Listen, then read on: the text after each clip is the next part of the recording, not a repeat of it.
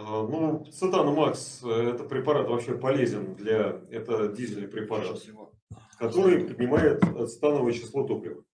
Значит, как правило, э, ну вот, да, есть стан Макс 100, то есть этот препарат еще дополнительно, помимо э, работы по повышению станового числа, еще содержит компонент, связывающий воду, что для дизельного мотора крайне полезно. Точно так же, как и пирамид D. Точно так же, как и пирамид D, то есть препарат двойного действия.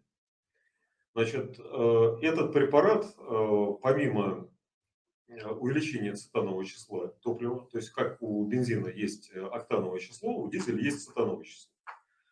Соответственно, практически все нефтеперерабатывающие заводы России не дотягивают до норматива. То есть цетановое число дизельного топлива должно составлять от 52 до 57 единиц. Это идеально.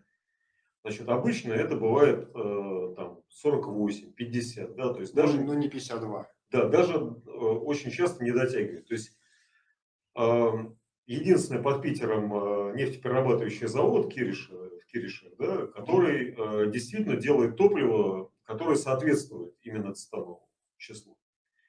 Значит, туда добавлять э, этот препарат не нужно, потому что передозировка пере, э, скажем так, увеличение станового числа сверх нормы тоже ни к чему хорошему не приводит.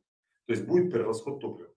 Но, например, для зимней эксплуатации я бы добавлял бы какое-то количество этого препарата, то есть помимо того, что связывается вода, у нас еще и э, уменьшается поверхностное натяжение пленки. То есть у нас легче разбить каплю топлива на более мелкие фракции. То есть мы можем уменьшить массу капли, то есть размер капли мы уменьшаем в три раза при применении э, препарата ацетанмакс. Соответственно, э, площадь, по, площадь поверхности этой капли, если мы пересчитаем э, геометрически, да, мы увеличим в 10 раз площадь испарения топлива. А площадь испарения топлива нам даст как раз таки тот самый прирост мощности. То есть у нас увеличивается мы увеличиваем полноту да. сгорания. Ну и у нас увеличится площадь давления на цилиндр при увеличении площади.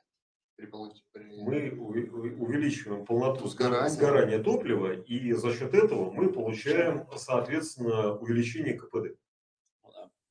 То есть, чтобы вы понимали, у нас э, при взрыве, при, э, при взрыве топлива, э, увеличение площади, то есть это у нас получается большая площадь давит на сам цилиндр. Соответственно, у нас КПД вследствие этого и повышается.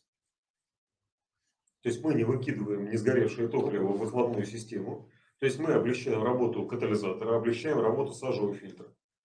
Вот. На, например, у э, Михаила Алексеевича есть Mercedes GL, который с пробегом уже там, мне кажется, уже больше там 100 тысяч километров. Можно говорить GLS, теперь у нас еще есть GLA. Да, GLS. Mercedes, 166 кузов. Значит, э, дизельный трехлитровый турбодизель, а так э, у него выхлопные трубы не имеют сажи, не имеют сажевых отложений. То есть по диагностике регенерация сажевого фильтра не включалась ни разу. И на, да, и на автомобилях э, уже современных дизельных премиум сегмента устанавливают впрыск аммиака. Ну, так называемая мочевина. И. Мочевина, так называемая, да. И можно обратить внимание, то, что ее или как это называется еще скромно, AdBlue.